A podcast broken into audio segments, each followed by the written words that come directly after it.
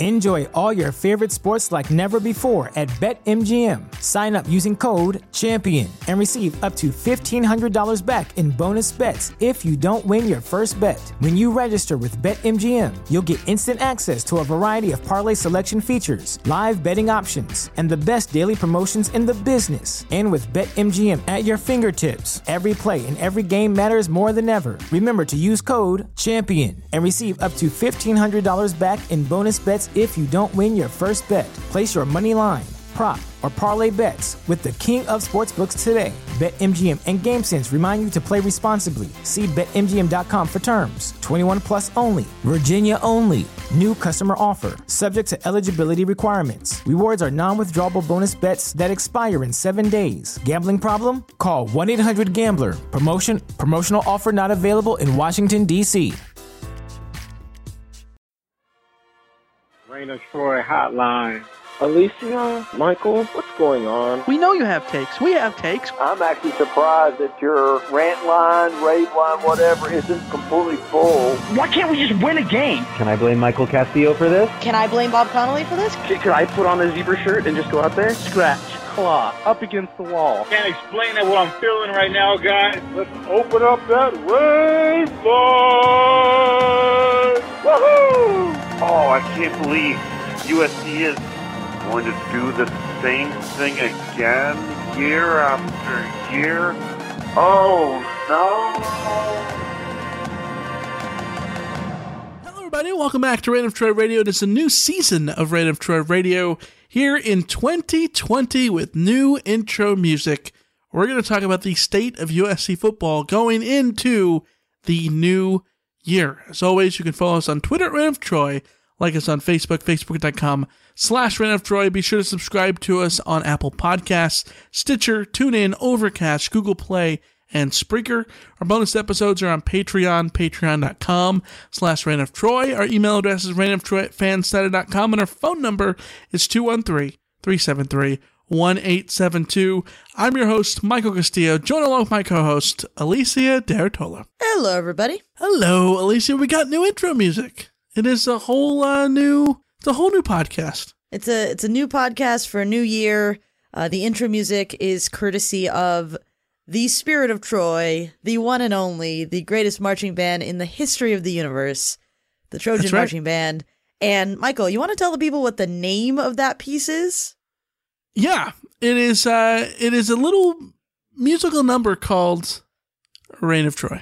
Yeah, yeah. When we heard about that uh, that particular uh, fanfare that had been written that was titled "Reign of Troy," uh, that was uh, one of our listeners tipped us off to that. We were like, "What do we need to do to get that as our theme music?" And the band came through. Brett over with the band absolutely came through. So uh, once again, the the greatest marching band in the history of the universe proves themselves as such, and uh, we are big big fans of the band, and it's cool that the band is cool with us. It is seriously the coolest thing of all time. We've made it. We we've absolutely made it. exactly. Yeah, we are super happy about that. Uh, super glad that you guys are back with us for 2020. Uh, it is a new year, uh, a new us, I guess you could say. Uh, as always, we do our, our our surveys and we put those out there. We read each one of them. We take into account what you guys uh, want us to be and what you guys write. And really, there's three main categories of the feedback that we got this year. Number one, uh, consistency. Not something that we've always, you know, been great at. So our biggest goal this year is to be consistent, and we need to be consistent in every aspect of the game, and that includes Alicia having a schedule that we will stick to. This is our New Year's resolution. We'll see how long we're able to pull this off, but for now, main shows because you guys want a schedule and you deserve a schedule will drop on Wednesdays. Dun dun dun. The pressure's now on to make that happen, but I think it's Yep. a good schedule that we can keep for the off season. When we get into the 2020 football season, obviously our schedule will shift and change and we'll be beholden to what's going on with games and, and the like. But Wednesdays, uh, off season episodes sounds like a good idea to me. We tend to pull back and only do one episode a week during the off season. So Uh, it's as good a day as any to get that done. And yeah, keep us keep us honest here, guys. We're gonna stick to it. We promise. Yes. Uh, and then if you're a Patreon subscriber, which I hope that you are, uh, you're to get two episodes per week. Uh, our goal right now is Mondays and Fridays. Those are the days that we have penciled in. Uh, hopefully, we can stick to that. Uh, a Monday, Wednesday, Friday release. Uh, if you're in the Rot Crew, it's pretty solid. Yeah, and that's a that's a minimum promise that we want to make, having two episodes per week on the Patreon side of thing, on the on the premium side of things. So uh, those those episodes will interchange between different kind of episodes that we do. Uh, Robot's Choice, Takes with Jake, um, you know, Second and Short, uh, Snap Takes can be intermingled in in in there, and then also obviously once camp starts, uh, depending on whether or not we're given access to spring camp, uh, we'll have practice car carcast and the like continuing up there. So good things coming forward on the on the Patreon side of things. So if if you're signed up in there, th- you can look forward to at least two episodes, two new episodes a week. And uh, if you haven't signed up in there, there's uh, some good incentive to get in there and enjoy all the off season content. Yeah, and now's a good time to mention we have a new tier over on Patreon. Uh, for $3.33, you can now join our Patreon for ad free episodes, which means this episode you're listening to right now. If you want to listen to this with no ads, no ads at the beginning, no commercial breaks, no anything, head over to Patreon for $3.33 per month to get all of our mainline episodes completely ad free. And the great thing about Patreon is they give you your own personal RSS feed. You can take that feed right to your local podcatcher in your phone, plug it in, and you get the episodes right in your podcast app. If it's Apple Podcasts, if it's Stitcher, wherever you're listening to your episodes, uh, you can just do that. Um, it's great. Um, it's it's easy to do. 333 for ad free episodes. What does this also mean? It means if you are in Club 555 and you get all of our bonus episodes for 555, now you also get ad free episodes for 555. And if you're in the Rot Crew, not only do you get the bonus episodes that you always got and the Slack access that you always got, but ad free episodes all together for 10 bucks. We're having an ad free party, guys. Come join the fun. Yep. Patreon.com slash Reign of Troy is where you can join and uh, go ad free. Because, I mean, who likes listening to ads, anyways? I mean, we hope you like listening to ads, but if you don't, I, I mean, that's fine I, too. I mean, we, we hope you we hope you understand the concept of like supporting the show and therefore put up with some of the more annoying ads. As as avid podcast listeners as we are, we know the struggle, guys. So, the very least, we're giving you the now the option to get rid of that struggle for a little while. Yeah, support the show, help us grow uh, and help the the podcast to go to bigger and brighter heights and goals. Uh, as as Clay Helton would say, uh, uh, go to achieve a bright future. Right? No, I I, I wouldn't quote Future's Clay bright. Helton. I wouldn't quote, Well, quote Clay Helton. Uh, I, I think on we need to. Uh, I, I think we need Michael, to, Alicia, because hold it's on. It's the first episode of the of the year. no, but but and you're but- already but giving people heart palpitations by by mentioning his name. But but here's the deal, Alicia. We we read these reviews, and I said there were three main things. Number one, consistency. Number two, the number two, really probably the actual number one thing that people want most out of all of the the surveys that we read is me being off the program.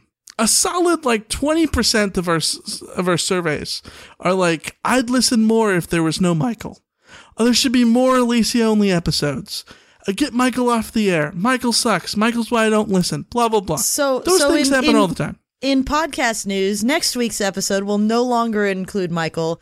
I'm kicking him off the show. Oh, wait, He's hold- persona no. non grata. Uh, hold I'm, on. I'm, No. I'm initiating what a you doing? takeover. I, it's a No, mutiny, I- Michael.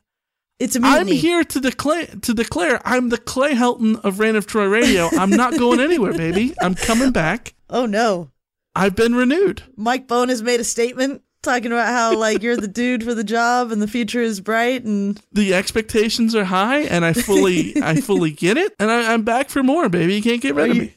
you're coming back to win championships. That's right. That's Of- exactly of, right. un, of unknown specificity. yes. Yeah. So Yeah. I, I am sorry, but for, for the I, record, back. for the record, my official statement on this is Michael's not going anywhere. Uh, I will not do the show without Michael. So there you have it, guys. Live with it. Uh, thank you, Carol. Uh, the the the last uh, the the last thing that we got, a lot of the surveys said that that you know more guests, and I get it.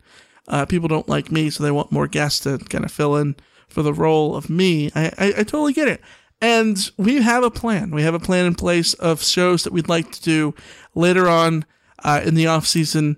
Uh, too much to unveil now, but uh, just just wait for it. We've got a plan to get some more voices on the show. Yeah, we, we've we've heard that feedback, and we've heard that feedback before, and we're really going to attack that side of of the show this year and and see who we can bring on to give different kind of perspectives. Um, you know, just from media players, coaches. If we get a coach on or anything like that, we're gonna we're gonna try and find some people to uh, stir things up a little bit. There you go. I, I mean, I'm already here, Alicia. You, have got Clay Helton and me, so I know yeah. that you need a coach. Yeah. If Jason Garrett is the Clay Helton of the NFL and Clay Helton is the Clay Helton of college football, then Michael Castillo is the Clay Helton of college football podcasting? That's right. That's right. Yeah. All right. Uh, we're going to take a quick break, come right back, and get into the news. We'll be right back.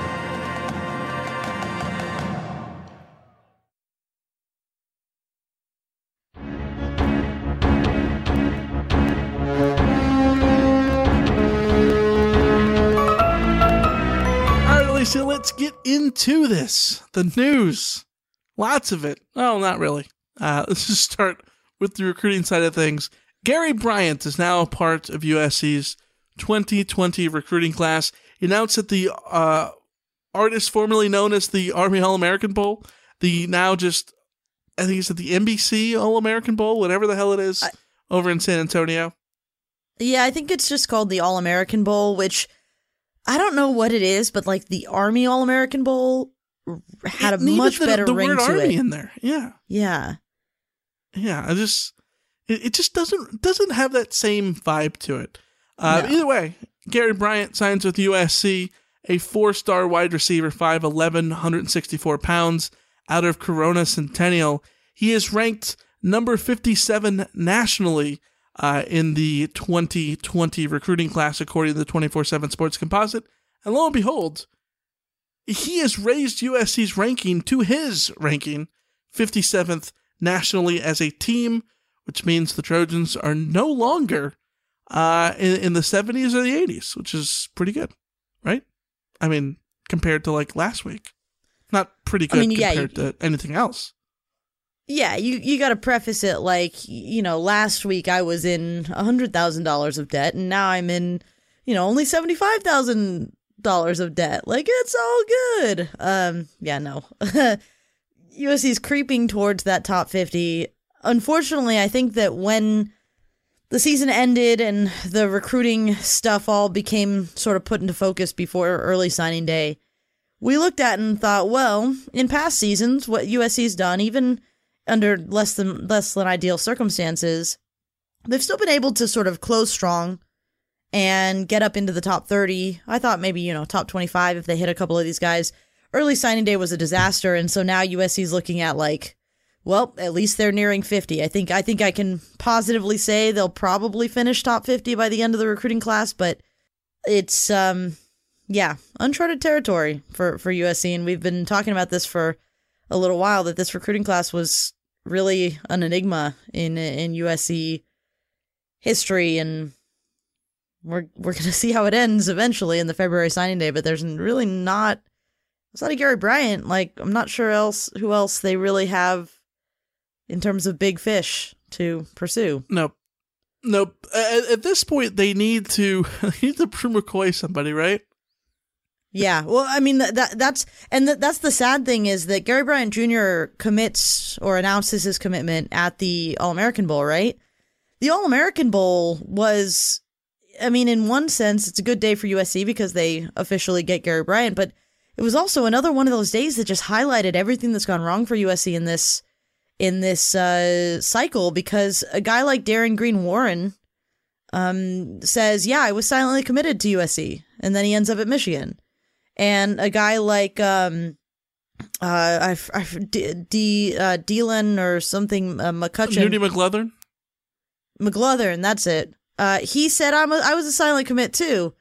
To USC, and you're looking at it going like, well, Mike Bohn was talking about those four silent commits, and then you realize like the silent commits were were nothing. Like a silent commit matters even less than an actual commit, and an actual commit doesn't matter for anything. So this goes to show the perils of recruiting and uh, and and all the ways that USC misstepped in this in this recruiting class because they had these guys on the line and they right. still lost them. Yeah, and then it's a big day from guys like Bryce Young, who looks really good in that game, who now could be starting. Who knows for for, Alabama? Uh, come come September in in Arlington, uh, Mac Jones could be the other guy there because Tua Tagovailoa announced that he's going to the NFL, so he's not going to be there for Alabama. Um, but it, it's it's a it's a wild situation that we're in, right? Uh, our, our friends over at USCFootball.com didn't they, they didn't send anybody to cover the game. Like how that crazy all, is that? It?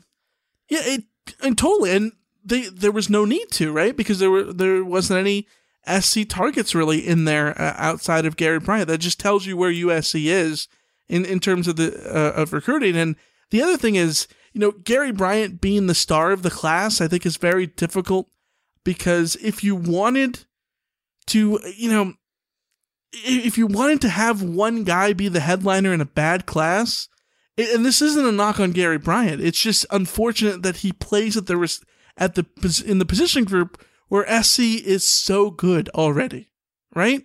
Well, like, and he's would, not the profile of recruit that Bru McCoy or Kyle right. Ford or even Drake London was. Like he he doesn't s- jump out at you in the way that, that some of the other receivers that like Amon-Ra St. Brown and and Michael Pittman even and Tyler Vaughns like he but, but wouldn't it even wouldn't it be more comforting if Gary Bryant was a linebacker. You know what I mean? Or yeah. if he was an offensive lineman, that you could be like, well, this is a terrible class, the worst in USC history. But at least the the guy that they added at the end was was in a position of need. And again, it's not a knock on Gary Bryant. I think Gary Bryant's going to fit into this offense pretty well. He, by all accounts, he's the, the, the speed guy that SC doesn't necessarily have outside of Velus Jones, who's now in the transfer portal again. Th- this is a situation where SC is getting someone that they need in the general sense. But man, when you miss on so many guys over and over and over again, really for the past two years, uh, it, it, makes a recruiting class that you just. You, I mean, what more is there to say? We're beating a dead horse at this point. I mean, the only thing left to say is that you hope that USC proves they can develop some of these guys because they had they do have guys in there who have at least something to them. Uh, all the offensive linemen are huge. We talked about this in, in our recruiting episode last time around. Uh, there there is something to commend themselves to, to each one of these guys. USC just needs to form them into really um, uh, players that are of USC caliber, and they can do that in theory. But USC's got to turn some of that theory into reality because they're going to have to be relying on a lot of these guys, a lot of these guys to to form the next couple of of seasons that USC has going for them. And I don't know. We have a list on VantageRow.com of the top 25 three star recruits that USC has had. And, and I think we wrote that in uh, a couple years ago, two, three years ago, and we updated it uh, uh last year. And USC needs a lot of these guys to end up vying for places on that list if they want to feel like they're successful going forward in in in the next, let's say, four years.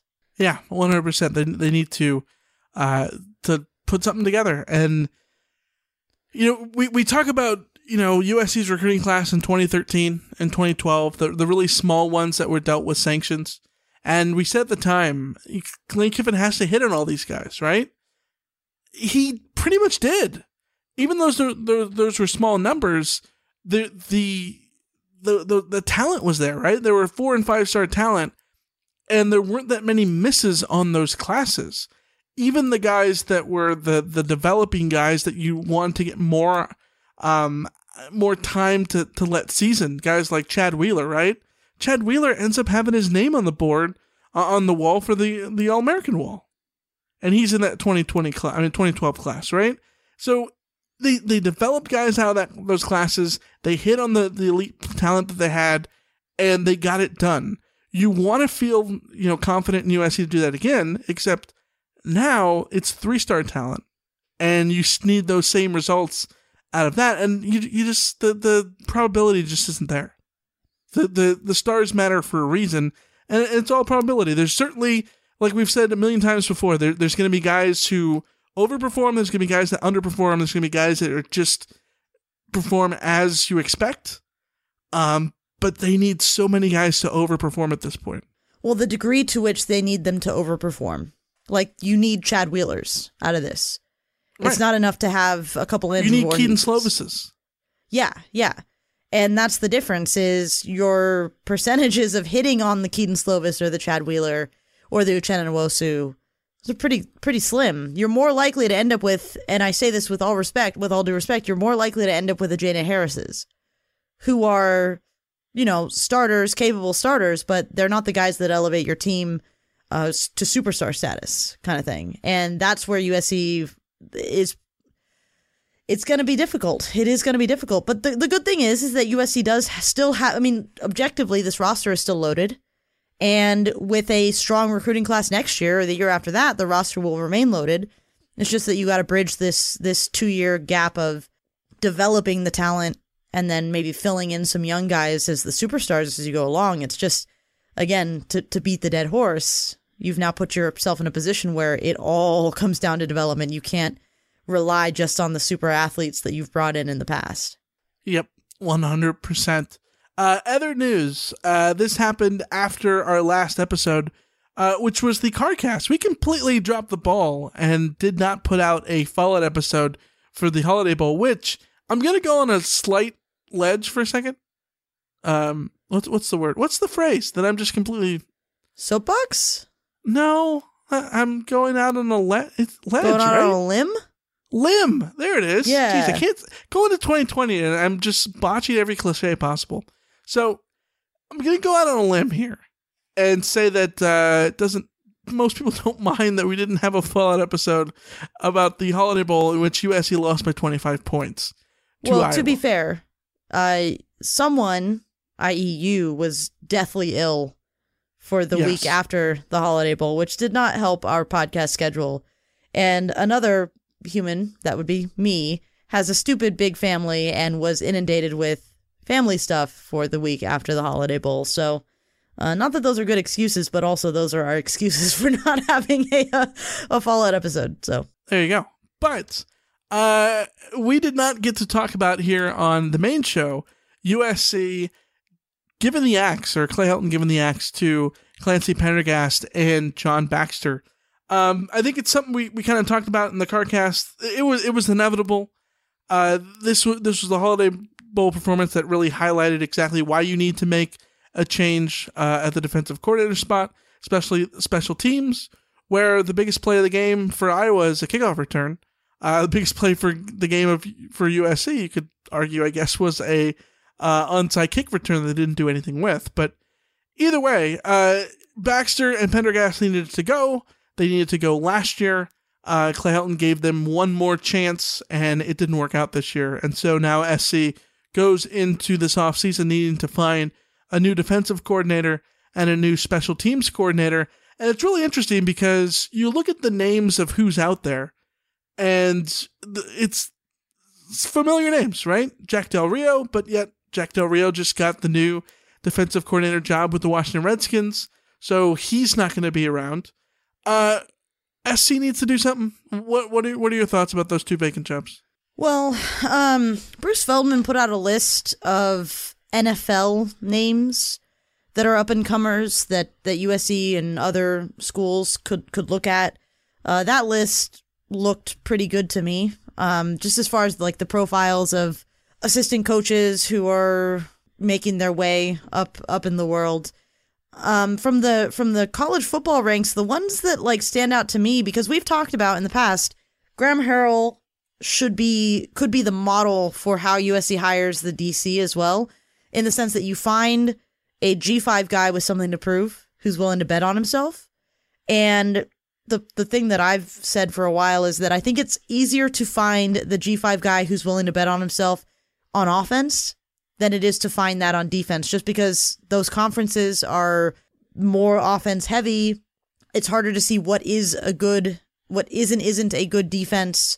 Uh, all of those kinds of things. So it can be a little bit difficult, but the one name that's that keeps standing out to me, at least, uh, was the San Diego State DC, which is Zach Arnett, and then all of a sudden, out of nowhere, the head coach at San Diego State, Rocky Long, is apparently putting himself out there for DC jobs. So I don't know what the heck is happening over at San Diego State, but I mean that's intriguing, right? The the, the argument against San Diego State is they run a, an unconventional, I guess you would call it, defensive scheme so it's like a three three five or something like that. Like they're they're a very pro pro style offense and, and, you know grind them out physical defense. Um, in general, I don't know exactly what the scheme is, but they they very much play the kind of football that USC fans like, uh, just in terms of a brand.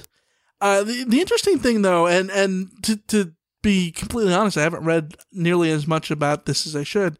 The Rocky Long thing I think is interesting because is he doing the noble step aside for Arnett in the sense of this guy's ready and I'm going to step aside and he is he doing the Bob Stoops by instead of you know retiring and giving the the passing the reins to Lincoln Riley is he saying I'm going to take another job so that way I can give the reins to Arnett because it's time for him like like is that what this is cuz that's the way I kind of took it I mean he it uh, that's that was my first thought. My first thought because was they've won okay, ten games four in the last five years. Like, there's no reason for him to just hang it up outside of retirement. Like, like Yeah. there's no reason for him to leave.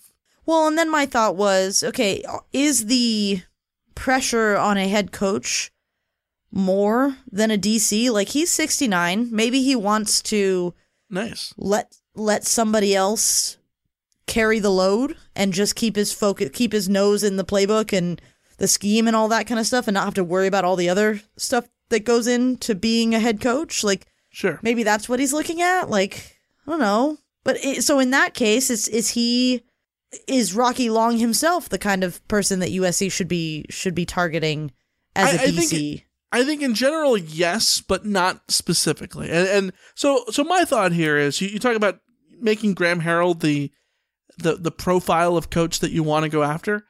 I agree, but I think that, you know, you said that it's easier to find offensive guys that way than defense.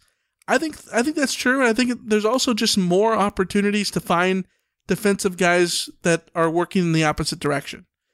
Guys like, uh, Charlie Strong, right? Who are failed head coaches, but were elite coordinators and need to prove themselves in the opposite direction. You know what I mean? Where Graham Harrell needs to prove himself to become a head coach again.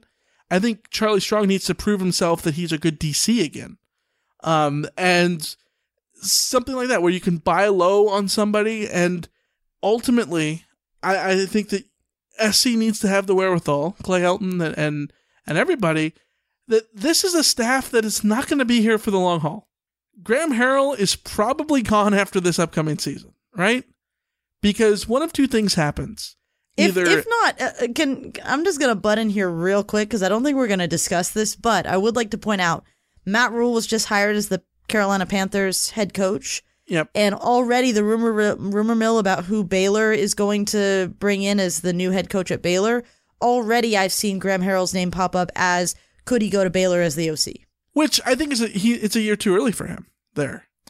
So not as not as the head coach, but as a, as an offensive coordinator. But again, we get back into the question of Texas and does he want to go back to Texas? And Right. he doesn't have the same questionable relationship with with uh, Texas with you know Baylor is a softer landing point for him than Texas. I, I don't know. It's interesting to to consider. But Right. sorry, But- not to derail you. but but the way I look at it is, if SC wins a lot of games next year, which they certainly are capable of, just because of the sheer talent they have on the on the the roster, then Graham Harrell is going to parlay that into something better, right? He's going to parlay that into a head coaching job in the P5.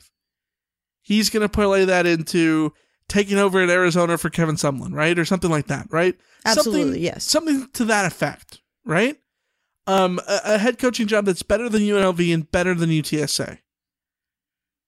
Um, the inverse, if SC is bad next year, then Clay Helton's surely you would imagine probably getting fired. I mean, at this I point, mean, we've can said we this even before at it? this point, but you know, um, and then at that point, everyone's gone, and then you're you're in the same situation where you need to replace Graham Harrell again. So I think if you're Clay Helton, you go out and you hire a staff, uh, or at least these these coordinator positions that you need to replace with guys who are short term options, guys who need to prove something and can do it in one season.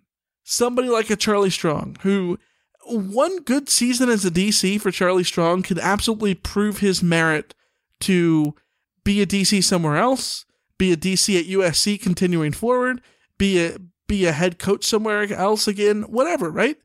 You you go hire a staff basically of like pirates that are just like a, an old tag team of misfits that that just have Are you chips on their shoulders. USC should hire Mike Leach? No, not literally. but but but just like a, a a a ragtag bunch of like misfit coaches who have something to prove that are all short term things because that's what that's the position you're in, and it's either going to work or it's not, and that which is what the season is always going to be for USC anyways in 2020. Uh, you basically have nothing to lose. You're either going to win games or you're not, and because everyone everything is is getting blown up after this year i would have to imagine um i've said that before and look really stupid though so Well, no, I, but I think I I, think know. your hypothesis that Graham Harrell is not long for USC, I think is is absolutely fair. And if that's the case, then if I'm Clay Helton, maybe I take the opposite tact, where maybe I need to get a totally unproven DC who can't build his profile in one season. So that I make sure that there's some overlap, so that if if USC does But- but succeed in why 2020, is that coach gonna gonna take on the challenge of going to usc where it's a put up or shut up year like like if you're someone who, who doesn't have that because it's a resume yet Well, because they have to prove themselves. They're they're so you basically want to find the next Graham Harrell, but the next Graham Harrell who will need two years before he is Graham Harrell to leave.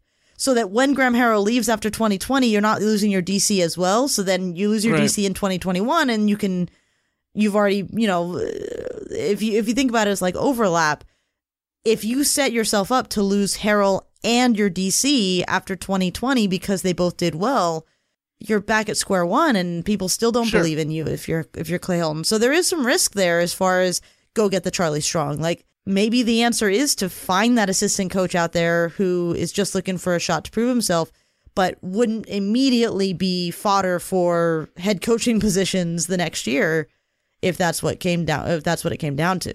Yeah, and but see, this is where I, I would argue that if you go out and get Charlie Strong, or maybe Todd Orlando, right, someone who just needs a change of scenery, you go out and get those guys with some something to prove, and if they do prove it, and let's say SC wins 10, 11 games, they win the South, they go to the Pac-12 championship game, um, win or lose, whatever, right? They they prove that that Clay Helton should come back for the following season. Let's just hypothetically say that, right? that they they they go 10 and 2 in the regular season at, at that point doesn't charlie strong or todd orlando or whoever that that defensive coordinator is don't they just get the graham harrell extension at that point because then they've proven themselves that they can coach again at a school like usc for a a, a stable period of time Yeah, And- but at this point, we've seen we've seen people the NFL hire deposed head coach. I, I don't Sure. even know at this point. So, uh, what's interesting is that we're now you know week into January, and I haven't heard Charlie Strong's name mentioned for anybody. Not not just the USC coaching search. So that one's certainly interesting to me. But um, you know the the USC search. I I don't know when we can expect to hear this happen. Yeah, the timeline is completely wonky because of the early signing day, which is why they, they couldn't make the move probably when they should have after this regular season, uh, which is why the early signing day completely sucks for everybody involved. Uh, and, and, now you're in a situation where you need to go out and get somebody before sign- the regular signing day, but is that even important at this point? Because like there's there's only like two spots. yeah, so I, I don't know that that's important either. So so really, your timeline is before spring camp starts. Uh, well, I mean, yeah, it's. I don't think there's that much urgency. I think there's urgency in the fan base to just get it solved. Sure. But, but, if you're but Clay should, Helton, okay, I here's my question: Should there be urgency right now? If I'm Clay Helton, yes, because I need to get going with the rebuild job immediately. Mm-hmm. And every ounce of goodwill that I can build up, I need to get that. And the longer I wait, the longer I leave people hanging in the wind. Now, he could make the argument that, like, you know, the, the right hire is going to come in the time that it comes in. But I think urgency looks good for having a plan. Um, yes. But I would also, I also take the stance of at this point, the only thing that is going to convince USC fans that Clay Helton knows what he's doing is to win a national title. Well, okay, so, so, but so here's even my if he did all of the right things. Oh yeah, no, and, that and, that and, is that is implied in everything that we discuss. But my question for Clay Helton would be, who can't you talk to on January eighth? Right. So you unless you're telling me you're bringing in right. a playoff assistant, an, an unless NFL it's assistant, Dave Aranda, right? Or, or no, a Which college football playoff. Be... But or no, I'm talking NFL playoff. If you're ta- if the, if the Oh, coach sure. that you want is an NFL assistant who's in the playoffs, Sure. then okay, fine. I will forgive the wait. But if you if you end up on January 30th and you're making your hire then, I want to know, well, why couldn't you have made that hire of a college football hire on January 1st? What was stopping you? Nothing was would have been stopping you. And that's the urgency like the urgency is is part of the whole showcase. But like you said, doesn't matter who he hires unless he wins a national title with them, people won't give him Right. the, the benefit of any doubt is- anyways. Which is why But, I like, think that, that I want to maybe- give him some benefit of the doubt. I think you want to give him some benefit of the doubt. We want to be fair to him. So, like, he could throw us that bone in terms of us being able to talk about these things as though there is competence happening in the program. Where the longer we wait, we're sitting here on our on our butts recording podcasts, going like, you know, I don't know what their I don't know what the wait is. I don't know what the wait is, and people are listening to that, and people are feeding into that. So, like, again, I, I don't know. I I agree in general. I think that if there was if there was a visual plan and they did everything by the book as you expected to expected them to in a timely manner, great. At this point, I don't know that timing matters. And so at this point, I think the most important thing to do is to get it right. Because if you have that guy next week, or if you have that guy in a month from now, you're not boosting your recruiting class much at all. That, The the problem recruiting doesn't matter at that point. the problem will be is we won't we we won't know if it's the right hire Until the end of the next tw- season. You know, yeah. twelve months. Yeah. Right, but but what what I'm saying is that that Clay Helton has lost all benefit of the doubt, so it kind of doesn't matter, um, because he, there aren't any brownie points to win. I mean, maybe not with the You know what I general mean? fan base, but like, and I know I'm the USC shill, but like, I think there are brownie points to win. I'm here with brownies. I'm willing to award them. I'm grasping at straws over here, so you know. I'll be selfish. Yeah. throw me, Yeah. throw me a bone here. I know, I know, I feel you. But uh, let, us take a quick break and come back and get into some season long over unders. How about that?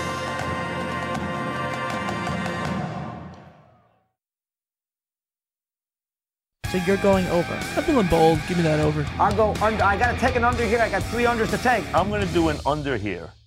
All right, Alicia, one of the problems that we run into with not having a Fallout episode is we did not go through the over unders of the Holiday Bowl. Uh, so I'm just going to tell the people straight up here's what happened. No, we don't need to hear much about him. Uh, oh? No? You, you don't think so? No, we can just you know skate right over him. Okay. Well, I- mean, if you insist, I mean, I, I can just tell people right away that that I completely demolished you in in the Holiday Bowl. Uh, like and then- Iowa? Yes, I, I pulled in Iowa exactly. You Uh, did. I went ten and four. You went four and ten. And for the season, I win with a record of fifty eight and forty four, and you had fifty and fifty two, under five hundred. You know, my my winning streak had to come to an end sometime, and uh, I'm gonna I'm gonna lose gracefully. Congratulations, Michael. I am air shaking your hand uh, across the desert. Hmm. Appreciate that very much. Uh, by the way, we, we did get a couple of uh, surveys uh, that that mentioned that um, that that I tend to be a sore loser with with over under. so I'm going to be a graceful winner and say thank you for for all the the effort you've you've given to to beat me over the years. It is an honor to finally get that opportunity and uh, get it get a ring. Is is this what uh what consolation calls uh, after a political battle are like? Like you call this person that you've been hammering all for months, and then you're it's, like, it's like an award show where you know you, you win the award, then you get up and you're like, I, I- it's been an honor to be mentioned with with all of the uh, the nominees. You guys were so great. I'm sorry I won. Blah blah blah. yeah, yeah, Yeah. So way to be gracious. Yeah. yeah, you you deserved it just as much as I did. You know. So well done, well done on your on your second place finish. Uh, let's get into our season long over unders. This was before the season. Uh, in our last full episode, before the season, we put in all of these over unders. Let's run down the list. First one, over under eight and a half wins. You took the under. I took the under. It was under. USC went eight and four in the regular season. Thank you, Iowa. Did us both a solid. Well, it wouldn't have mattered because I, I, I think that when we're talking about the win total, I think it's only the 12 game regular season. Went eight Oh, were we talking eight wins in the twelve games? I, I I do not I cannot stand when people talk about 10, 10 win seasons and they're and it's like ten and three with the win over like like SC in twenty thirteen.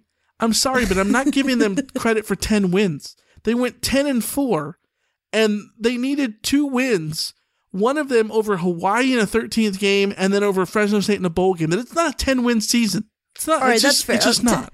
Ten and three is certainly more praiseworthy than ten and four. Ten and four is is uh yeah, it's a bit of a bit of a fraud. especially when in the pre, in the the preseason we're we're predicting against a 12 game slate.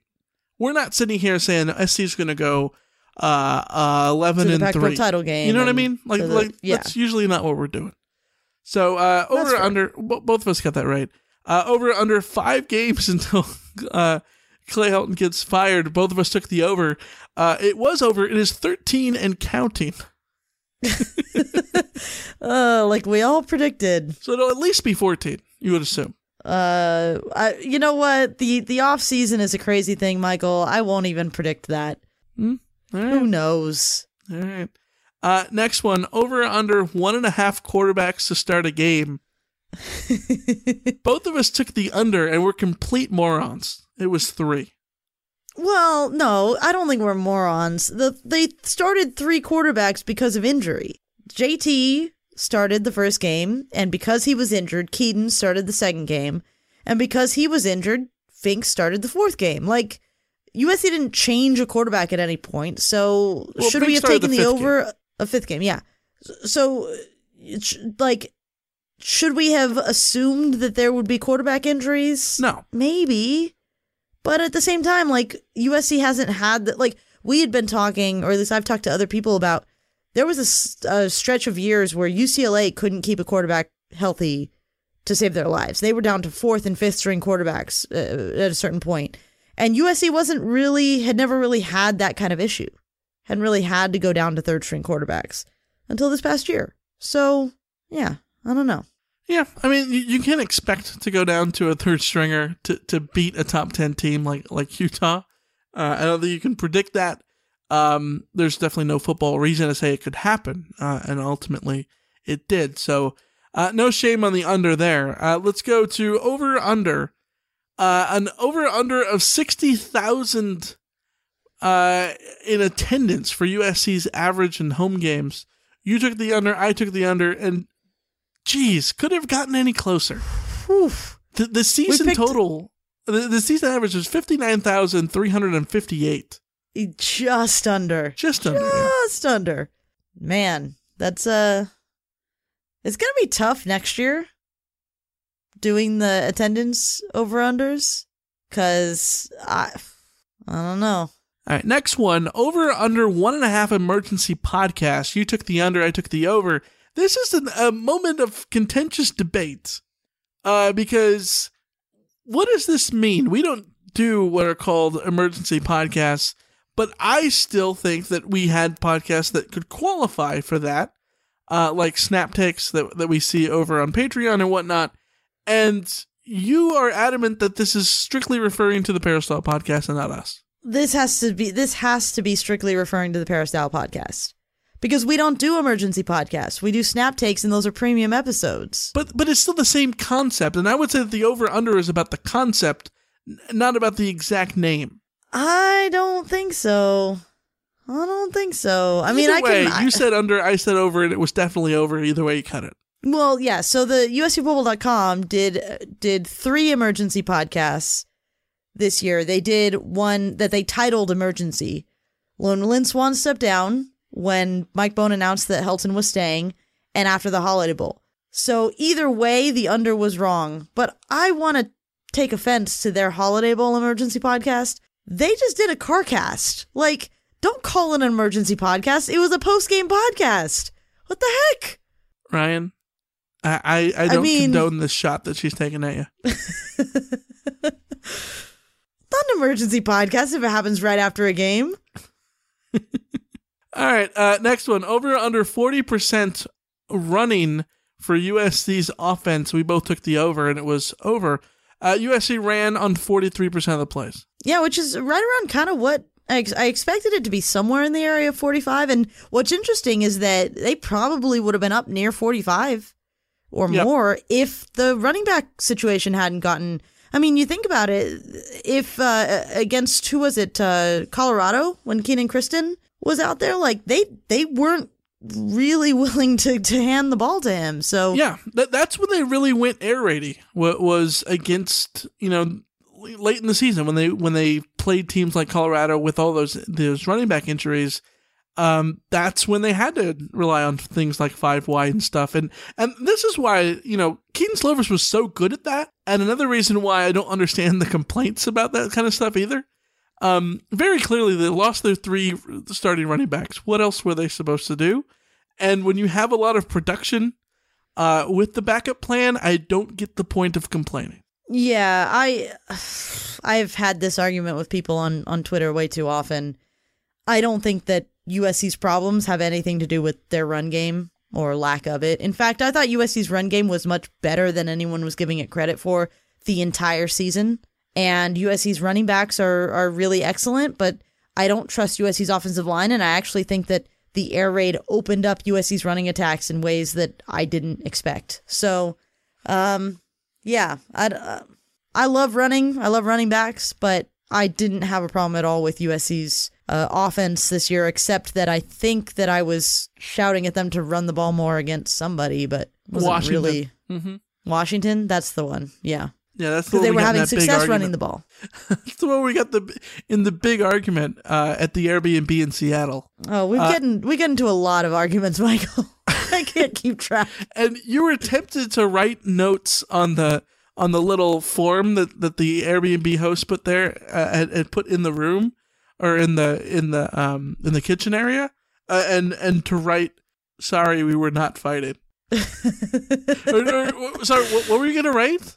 Like sorry So- we, we we weren't being belligerent or I don't remember what it was. Yeah, something like that. Uh, let's go to the next one. Over under six and a half games with USC special teams having less than 11 on the field. Both of us took the over. It was under five, according to a tally from our pal Shotgun Spratling, who put out a little chart over on Twitter. Uh, Utah, Washington, Arizona, Oregon, and Cal were games in which SC had uh, less than 11 on the field. So I I need to talk to Shotgun about this because I could swear that there are other instances where USC had less than 11 men on the field, but maybe they called timeouts to stop them. And so they didn't actually like go through with the play. So I wonder if that's the way he was tallying it. But either way, the fact that we had this over under at all says a lot. Yep. That it came so close to this over under being the over says a lot too. Yes, indeed. Uh, let's go to the next one. Over under three and a half games in which a backup quarterback gets in because of a blowout. You said under, I said under, and it was just barely under. I'm so actually surprised it got this close. Uh, SC had the backup in there for reps three different times. Uh, Matt Fink came in against Stanford, Arizona, and Cal, all games in which USC won handily. See, what's interesting is that he also came in against UCLA but not in garbage time. He came, he came up, in against he came UCLA. in against ASU and the Holiday Bowl. Yes, not in garbage time. Uh, UCLA, he comes in for a drive, three plays actually, two plays, three plays, when Kedon Slovis gets uh, decapitated. And uh, he came in again for a drive against uh, ASU again because Kedon Slovis was uh, dealing with it with what was it? What did they determine? It was it was cramp or was something cramp, like yeah. that. Yeah. So uh, yeah, Fink saw a lot of game time. Just only three of them were because USC was in a position to put the backup quarterback in the game. Yeah, uh, that's one where we both get it right. Um, but I, I think you can make a case for uh, for the backup playing more than ever before uh, for USC. Uh, let's go to the next one. This one wasn't very a season. wasn't really a season type of over under.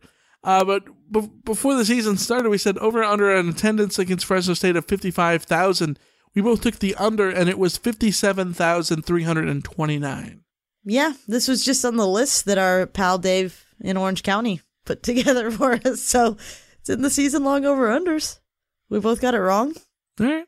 I think we both got it right in real terms, but we got it wrong in official terms. Uh, next one, over under 27 and a half total passing touchdowns. You took the over, I took the over. It was way over at 35. Easy money at 35. Yep. Yep. Uh, rushing touchdowns, 24 and a half was the over under. We both took the under, and it was sizably under at 18. Yep. Again, easy money at 18. Yes, indeed. Uh, next one, over under one and a half personal fouls per game. You took the over, I took the over. It was 16 for the season and 13 games, which is 1.23, which is under. There was like a three game stretch where USC didn't have any personal fouls, or at least they didn't come up on the game book on the on the play by play. So there was a stretch there that really saved USC because there were several games where there were two or three at a time. Oh, there, there was definitely personal fouls for this season, 100%. Uh, next one, uh, over under two and a half 400 yard passing games for USC. You took the under. I took the over, and it was Colorado, ASU, Cal, and UCLA. Four in a five game stretch for the Trojans, all with Kedon Slovis at the helm. It was looking really good on this one halfway through the season. Yep. And then Kedon Slovis happened, and uh, yeah. Mm-hmm. Yeah. Mm-hmm. Mm-hmm. Uh, last one. Over under nine and a half 100 yard rushing games for the Trojans. You took the over. I took the over. It was eight. Eight. See, again, this one was looking really good halfway through the season, but the running back crisis pretty much put a put an end to this one. So it's a, a bummer, but stuff's happened. Yes, indeed. Uh, yet again, I win the over unders. I went nine and five. You went seven and seven. But Alicia, you gave it your all, and um, I appreciate that. Uh, I appreciate your your opportunity to uh, to give me a chance to, to, to win here. I did win, but any any of us could have won. This is one of those games where it's anyone's chance, and so uh, good good job. Yeah, and, and and thank you, Michael, for for being such a playing have playing the game so hard. Uh, you are a man of honor, and uh, I try to be. And and and I uh, hope you go on and win the title. Thank you. Uh, honor and whatever integrity. whatever that, title that, that is. That, that's what I have, and that's why I'm still on this podcast. And uh, you Yeah. know, we just have to uh, to to keep trucking forward. Well, see, I I got I personally I know I got to look at the tape, and figure out where I went wrong and uh, correct all of the things that went wrong for for next year. I got I got to look at the tape for that. I'm gonna look at all aspects of the, the, the game in which I need to improve too, and if there's changes, I'll, I'll let you know when when it happens. But uh, I see a bright future in my over unders going forward, and uh, you, you know I, I resonate with with the fans who are very upset with my performance on the podcast, um, and I'm just gonna let everybody know that that that that I'm frustrated with my performance on the podcast too, and we're we're gonna we're gonna get better, and we're gonna go from good to great next next season. Well, I I honestly I can't wait for our listeners to hear us in November. Can't we're we're gonna be special. This podcast is gonna be special, guys. Uh, That, that's right, because this podcast is the love of my life, and um, I, I, I hope I hope it is for you guys too. I'm I'm not gonna top that one. we just had a Clay Helton off, and you won it. There you go. I, I I will take it. Uh, now now give me an extension. Uh, anyways, that's gonna wrap up this episode.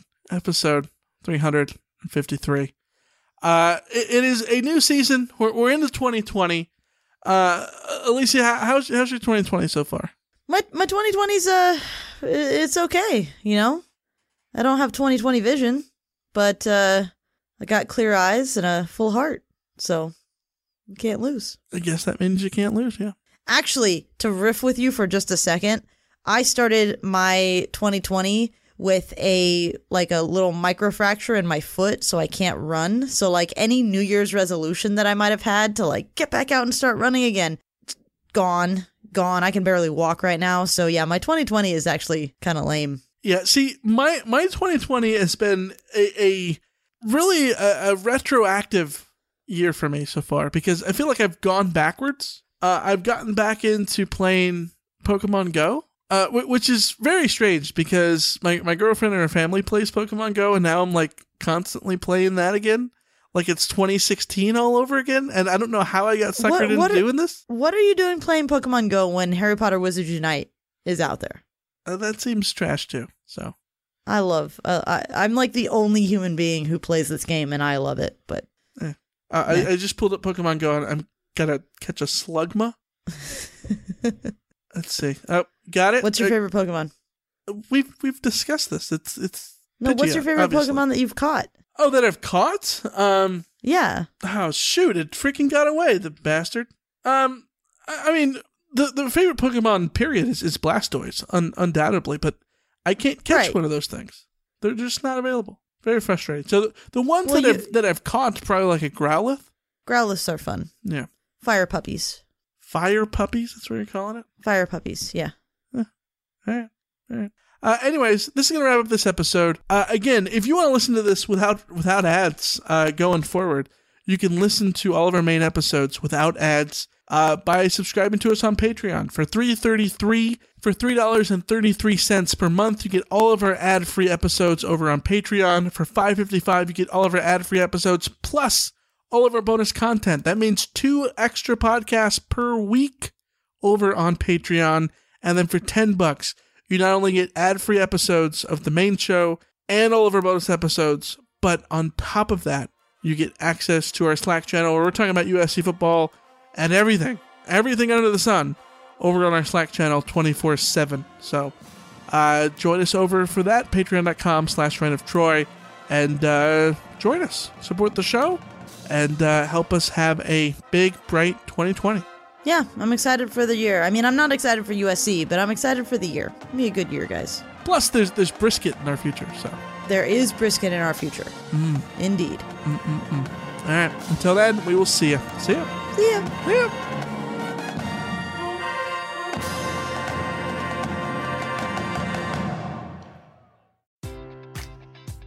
Enjoy all your favorite sports like never before at BetMGM. Sign up using code CHAMPION and receive up to $1,500 back in bonus bets if you don't win your first bet. When you register with BetMGM, you'll get instant access to a variety of parlay selection features, live betting options, and the best daily promotions in the business. And with BetMGM at your fingertips, every play and every game matters more than ever. Remember to use code CHAMPION and receive up to $1,500 back in bonus bets if you don't win your first bet. Place your money line, prop, or parlay bets with the king of sportsbooks today. BetMGM and GameSense remind you to play responsibly. See BetMGM.com for terms. 21 plus only, Virginia only. New customer offer, subject to eligibility requirements. Rewards are non withdrawable bonus bets that expire in seven days. Gambling problem? Call 1 800 Gambler. Promotion, promotional offer not available in Washington, D.C.